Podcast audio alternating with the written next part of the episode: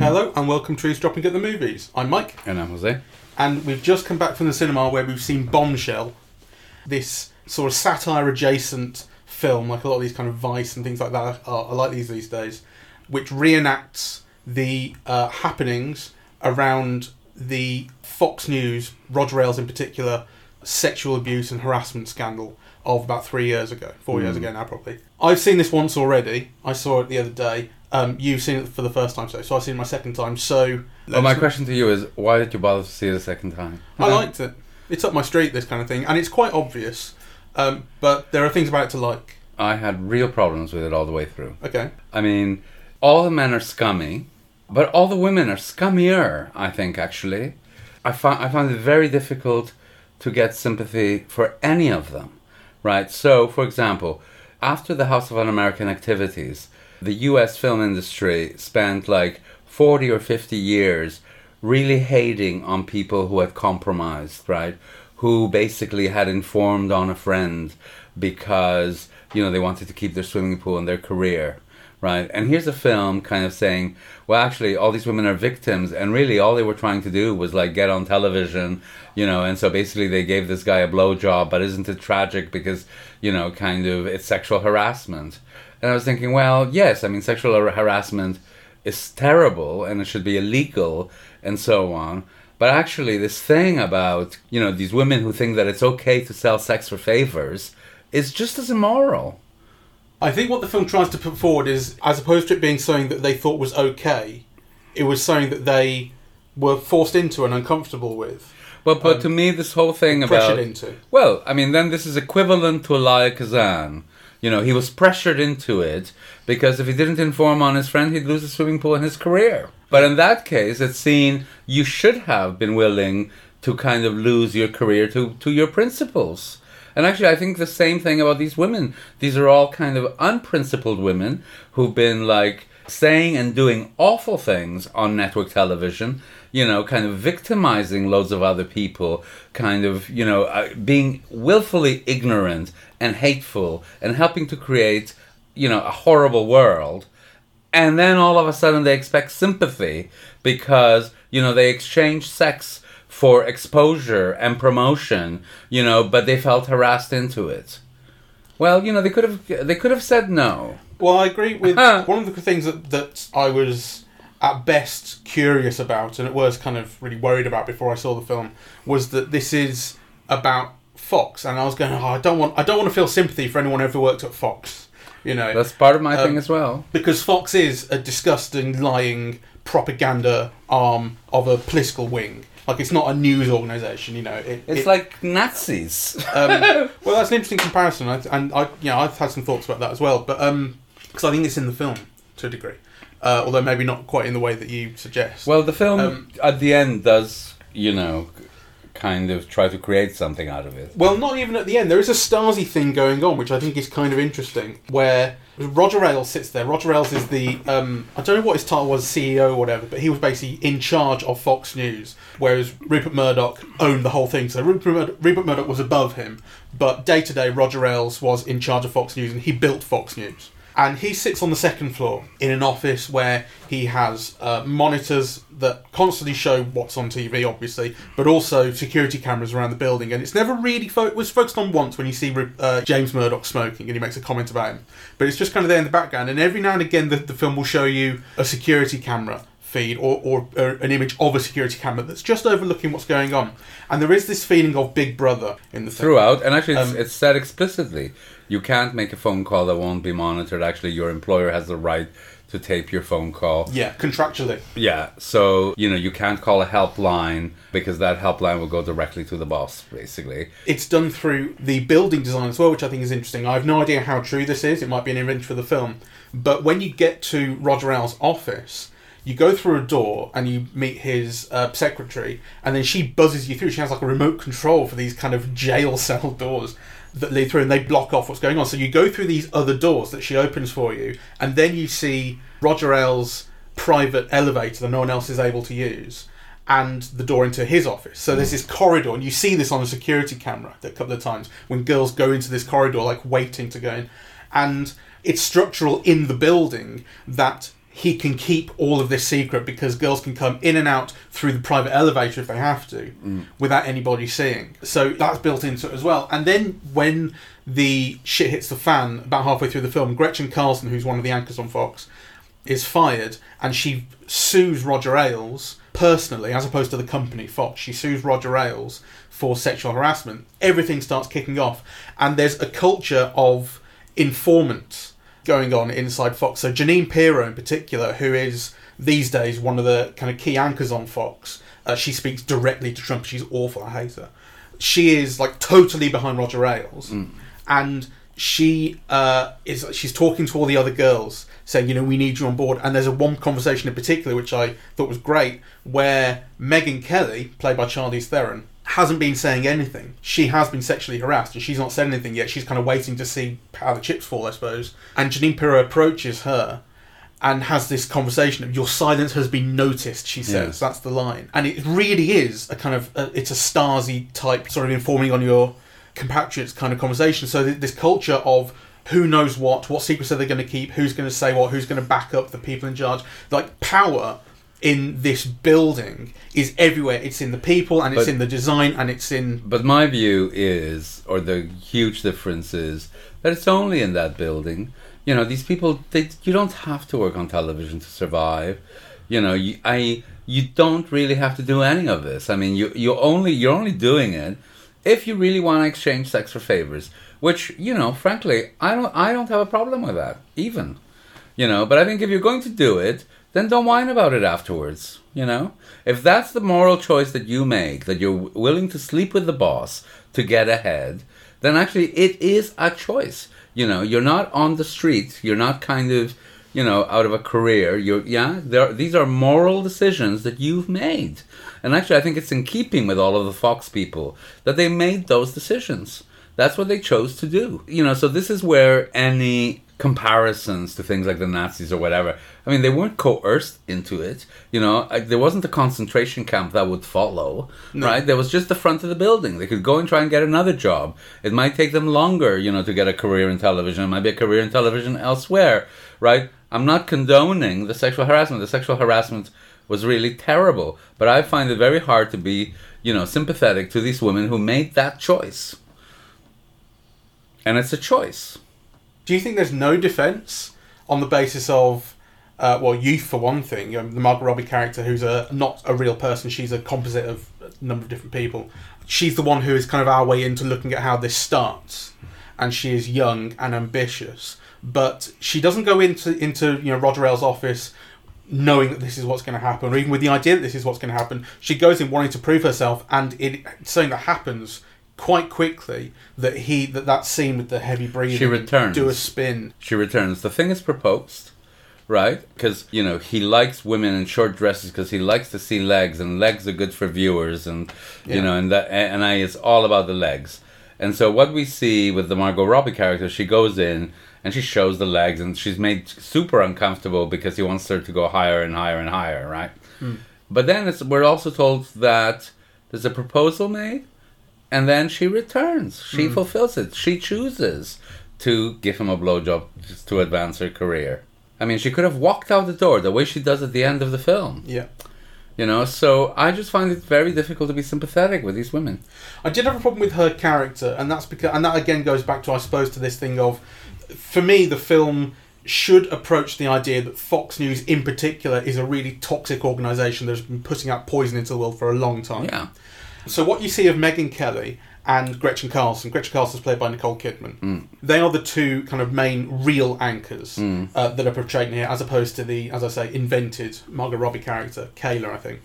What you see of Kelly and Carlson is, uh, on air this is, is uh, sort of feminist resistance that they offer. Although there is a thing, a, a kind of through line with Megyn Kelly's character that people say, "Oh, what are you a feminist or something?" She goes, "No, I'm not a feminist." Yeah. you know, this kind of goes through. But what you see of them on air is Megyn Kelly starts off the story by attacking Trump basically and asking him questions at a debate pre-election in 2016 or 2015 about what he said about women, derogatory things he said about women. This started off a year's worth of abuse towards her on Twitter and things like hmm. that, and hate mail and threats and stuff.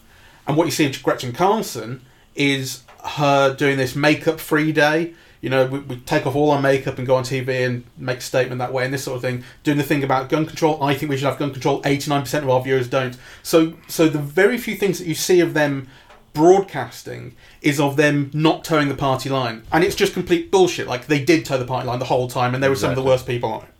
So I have a real problem with that because the film, rather than addressing the conflict between these women, whether you agree with how they got into this position or not, eventually doing the right thing and standing up and making a statement, the conflict between that and what they were putting out on Fox News for years and years, it just doesn't address that at all. Actually, what it does is it puts in this uh, lesbian character played by Kate McKinnon, who again I think is, has to be invented because she's such a, a function. So she works for she works for Bill O'Reilly's team, and she turns out is gay and a Democrat, and she's like a closet Democrat. This is the thing, but she works there because it was the only place that would offer her a job, and now she can't move anywhere else because no one else will offer a job now that she's worked at Fox. And it's su- it's such a functional kind of we do this because we have to get by and I think it's a very uh, we're poor only film. following orders and this sort of thing. I, I really hated that simplicity and just and just separating all that out. He needed to, I think, to address them both together, those two sides, Also- and make a more complex statement.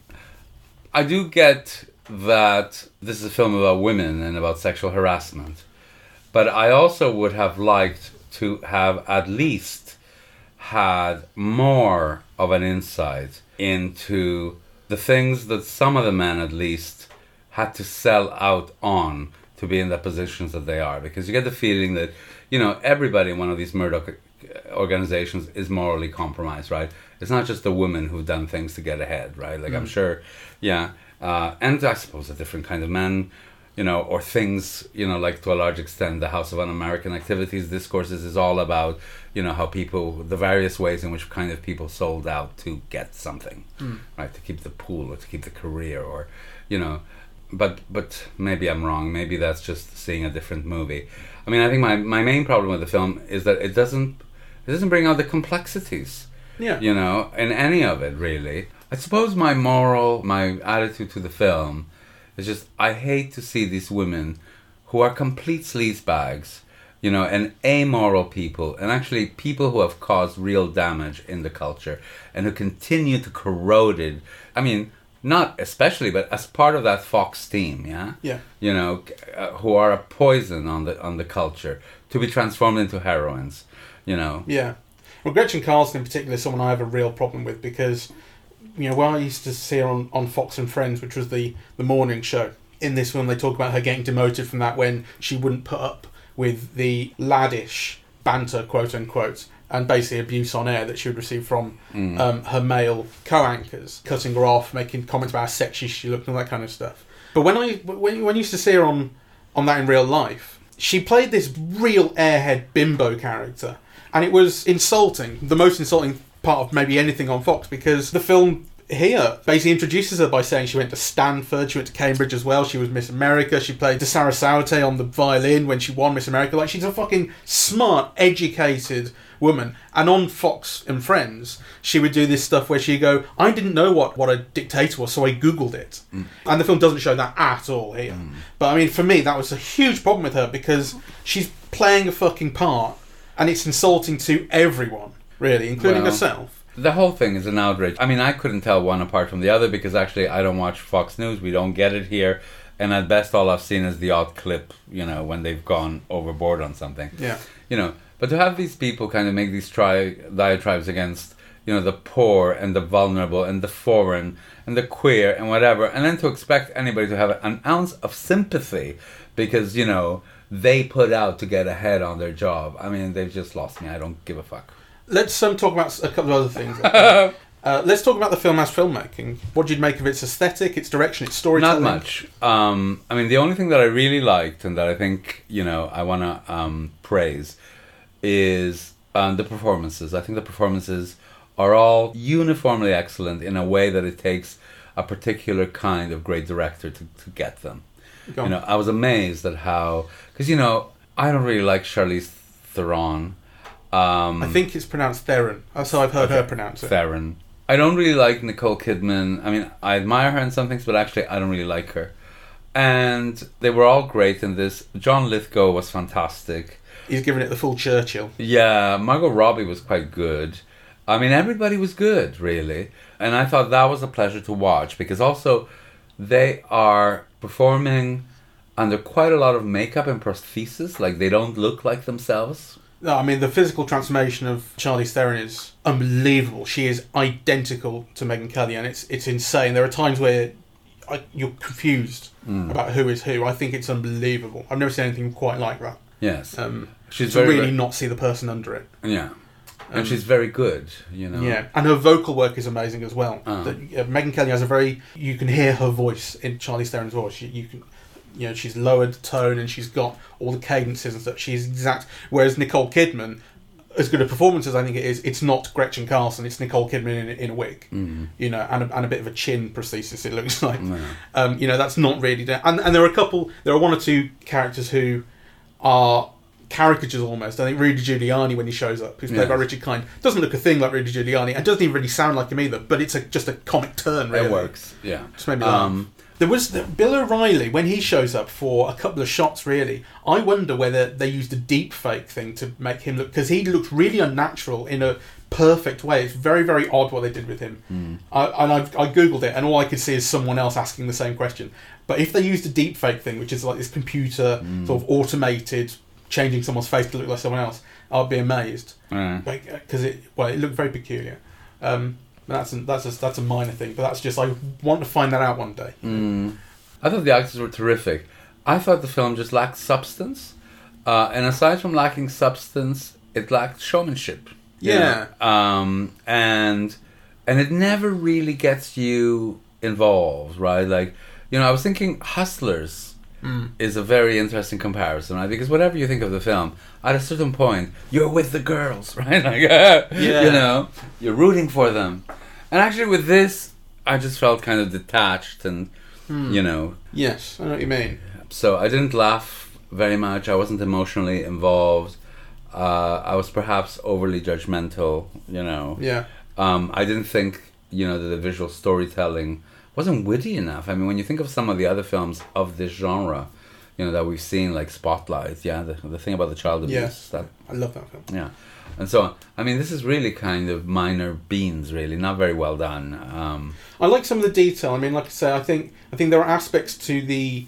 Uh, I suppose you could call it world building, although it's really just set in the Fox News building. But but I think you really get a feeling for the conditions under which everyone works there, and I don't mean sexual harassment conditions, though that is one of them, but just the the kind of physical conditions, the working in the basement, the being closed in, that everyone's all around you all the time, not you know having to find places to kind of have clandestine talks with each other. You know, going into the corridor when Megyn Kelly takes her producer Gil into that studio to tell him that she'd been abused by Roger Ailes. She unplugs the mics. You know, these little details. I know, but you see, I don't think that's good enough because those little details, a better director would have made the source of enormous suspense. Yeah, they might get caught, or they might be found out, or they won't Yeah. be able to.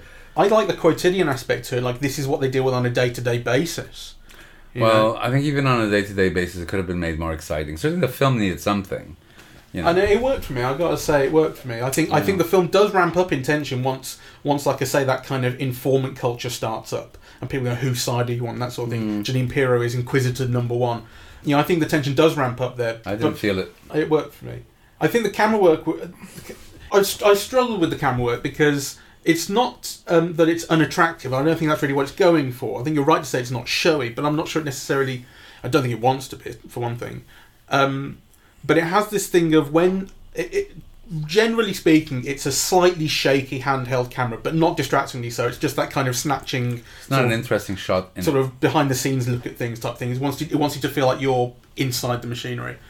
And then when conversations become sort of clandestine, one on one, whether it's characters who are discussing sexual harassment and kind of what they're going to do about it, you know, kind of without the powers that be listening in, or whether it is sexual harassment actually taking place and you're watching that, the camera goes into this slightly shakier, much more zoomed in mode that is kind of trying to be evocative of documentary, I suppose, and it has these crash zooms, and I and I kind of liked it. It worked for me, but the one thing I really don't like is the crash zooms because it's something that you get in American American TV in particular when you look at something like The Office in mm. America or or Parks and Recreation, those types of shows. They have this thing of always whip panning onto whoever's talking and always doing a little crash zoom and zoom in and zoom out as the camera operator, quote unquote, tries to sort of get the shot right. And and it's this thing of basically you're injecting visual energy into something that you haven't really put the work in creating energy for, hmm. which I kind of dislike. And there's an element of that here. Something's all. It's not always going that fast. It's maybe not a crash zoom, but something's always zooming and reframing in a way that I think is cheating to get energy into the scene somehow. It looked and felt cheap. Yeah. The director, uh, what is his name? Jay Roach. Joe Roach, right? We were talking recently when we talked about Jojo Rabbit about why is no one taking on Trump Yes. in satire, the way that filmmakers took on Hitler in Hitler Hmm. times, you know, um, Charlie Chaplin and Lubitsch. and this is why I used the phrase satire adjacent earlier because this is not a satire, No, it's not. um, but it does Too bad. but it does occur to me there is something going on because when you look at when you look at Jay Roach, he's someone who made his name in comedy, Austin Powers in particular. I think he did Meet the Parents as well, and now he's moved into this, as I say, satire adjacent sort of drama. Adam McKay's done the same thing. In fact, he was really the first to make a name doing because he started off again in comedy doing Anchorman, McKay's much better though. and he did The Big Short, Vice, Yes. and I think this is co-written or th- this is written by one of the co-writers of The Big Short. Um, well, both Vice and The Big Short are, you know, worlds superior to this one. And the other one I would say is Todd Phillips, who made Joker, which is not in the same. It's not telling a, a, a true life story. It's fiction. But again, he's someone who moved from comedy with The Hangover and Road Trip into uh, a kind of socio-political satire adjacent drama. And so I wonder whether you know these are people. These are people who would or should maybe be making satires that we kind of want to see about modern day America, modern Trump's America. But rather than that, maybe maybe the change in attitude towards making something that is more serious. It could be self-aggrandizing. To make something more serious is to be taken more seriously, and that's what they want.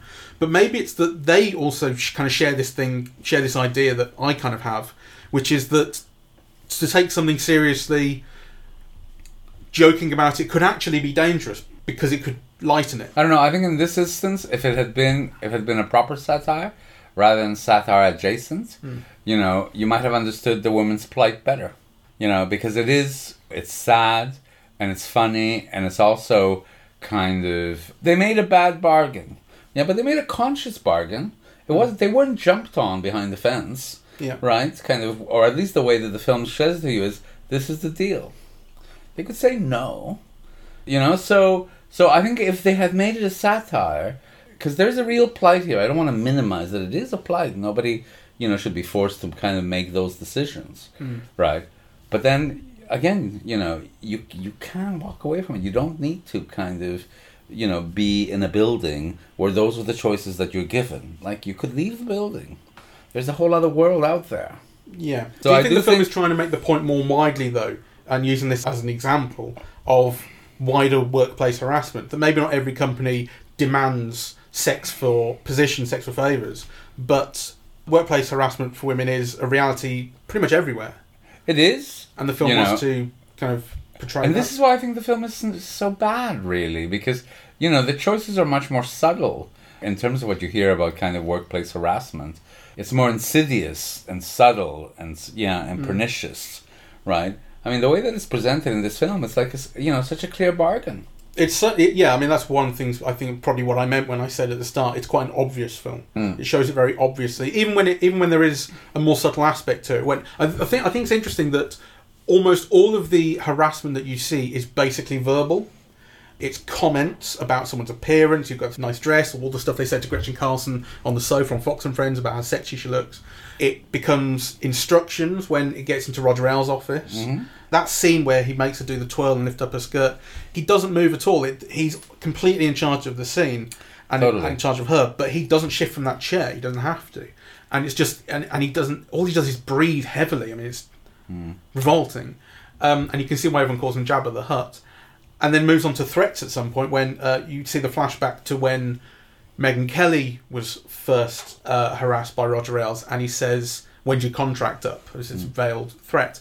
But there are basically two times it gets physical. One of them is very light, which is where Bill Shine, uh, one of the execs at Fox, meets um, Kayla, the Margot Robbie character, and, and touches her on the knee. Right, and it's in a scene which is you know got other uh, verbal harassment going on, but it's but that's all the touches, right? And I'm not saying it's right, but it's light. And the other one is when you see the flashback to uh, Roger Ailes uh, grabbing Megyn Kelly and trying to kiss her and forcing himself upon her. So actually, I'm not saying like it should be more graphic. I mean, I, I think it's actually a positive in the film that what it's really generating is a culture of sexual harassment that is not physical. Although the film is making it very clear, it is showing how clear it is that it is, like I say, quotidian. It doesn't have to be physical abuse. No, it doesn't. But it is day to day verbal abuse. Or, True. You know, or mental almost. Yes. Um, I mean, even the culture, uh, the culture at Fox of you have to wear skirts. You know, we haven't even fitted her for pants. They say at one point. I know. You can't wear pants if it's not been cleared by the second floor. Like that is that is a part of it, right? It's the I mean, culture that, of the whole that should be illegal, really. yeah. Um, and so I suppose it, in setting the film in the Fox News building, like Fox News is a an especially sexist place, I suppose, and maybe that has a satirical element to it, or could have a satirical element to it, because it is so exaggerated there. That it's so demanded. You must look like this on air. You're only on air because we can see your legs. We must show the wide shot where we can see your legs. Why did I hire her? The film didn't even show like the women feeling demeaned by that or being soul searching. I mean, you know, like you said, all these you know super intelligent women with careers, you know, kind of did they not f- have moral problems or ethical problems, you know, about wearing those skirts and all looking the same and identical, you know, and so clearly a cog in the machine. I mean, the film shows you no moral struggles over any of those issues at all, No, that's true. you know.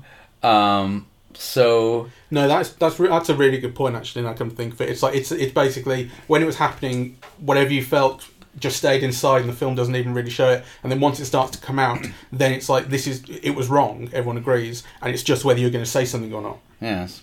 Yeah, Um, it's not about what kind of deal you made or anything like that, um, or whether whether you. Well, it's not so much the deal you made because obviously it is wrong to be put in that position of even having to make those choices, but but no one questions whether they might have been a bad person in even accepting that, even even in a way that suggests that it's just um, kind of unwarranted guilt. Like no one even gets to feel unwarranted guilt; they just don't get to feel any guilt at all.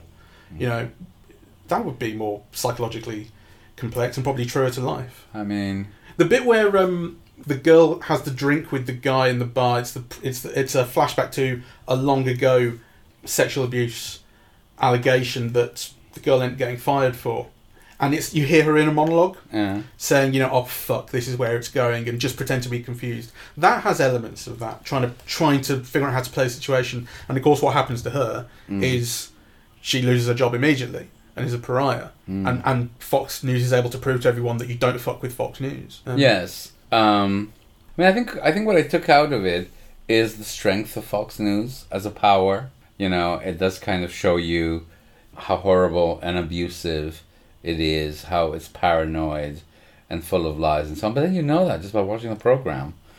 Yeah. Well, you should. Well, Lots of people don't. Well, no, I think.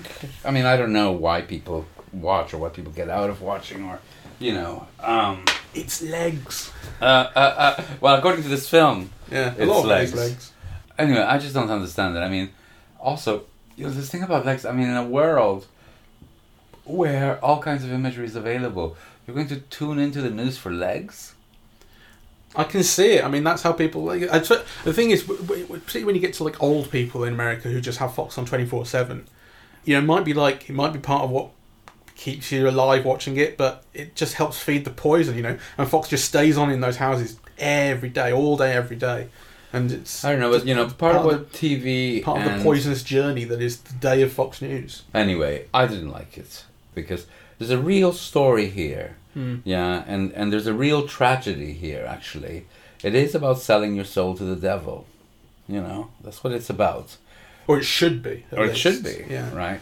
But Um, actually, the only one who really gets that that aspect in her story at all is Kate McKinnon. Mm. I say, you know, and it's so blatant in hers that it's insulting. mm. Um, it's really not that smart. So But it's made me think quite a bit. I mean, you know, and and this kind of thing is up my street. Like I say, like a, a- you know, a, it is up your street. political, socio-political thing about fighting the powers and all that kind of stuff. I kind of like, and Fox News I'm interested in because they're hideous, and um, so you know you can see why I saw it twice. I mean, I like this kind of thing, and I think the performances really carry it. I think they're great, as you say, Yeah, I think they are. I think that's the one thing that I would kind of praise. and also, and also the editing, the way that the way that real life archival footage is used and combined with reenacted performances, particularly you know Megyn Kelly asking questions of Donald Trump at the debate, Gretchen Carlson sitting on the couch with the two other presenters. That's really seamless, and it's I think it works really beautifully to build that world. Hmm. You know, you all of that feels so true to life, and I didn't question a second of it. Hmm. I loved it. In fact, the first time I saw it, I was very much looking at how the Megyn Kelly Donald Trump scenes were cut because I thought this could feel so fake. And actually, a lot of the cuts between or from Megyn Kelly to Donald Trump and back again aren't shown. You actually see one thing on one screen, and then it cuts, and then you see something else on another screen. So it kind of hides those uh, seams, which I think is quite effective. On the other hand, when Gretchen Carlson is with the lawyers and she shows them that montage of her being abused on the couch on TV, they have just sat her down in between the two anchors with you know real life footage and put her in. And I, I didn't question that for a second the first time. The second time I thought, oh yeah, that's what they've done. So I thought that was that was really really effective and very very very well accomplished. Hmm. I think that effects work. It, it's it's full of it really, and it's good and it's there. Okay, good. So I quite liked it, but that's what I do. You know, Well, I didn't like it. I mean, I didn't, I didn't hate it, but I just felt uninvolved, really. Yeah. And I, I do feel maybe I'm, you know, I have this, whole thing at the moment about principles and, you know, people living by their principles. And the thing is, it's not meant to be easy, right? To be a principled person is not easy. It has a cost, you know. And somehow films like this kind of make it seem that you know every time you don't get what you want, it's an issue, right? And I think how to lead one's life, what kind of moral decisions that you make, you know, how they have repercussions kind of later on. You know, those are all issues. And I think a better film would have shown somebody selling their soul to the devil and then kind of the various repercussions, or, you know, to the system or whatever you want to call, call it if you're not religious. And then kind of the various ways that it corrodes your life. I mean, you know, whereas this to me doesn't make sense. You know, it's somebody who has sold their soul to the devil and then says, "Oh, but I'm in hell." like surprise, shock, right? Like, like you think, you know, this is like so stupid. yeah. So I kind of I je m'en fous. I don't. It means I don't give a fuck. Is that is that I French? Is it? I think it's more I don't care rather than I don't Ah, give yes. a fuck. But somewhere in between is the way that I feel about this film. I don't care," said Pierre. I'm from France.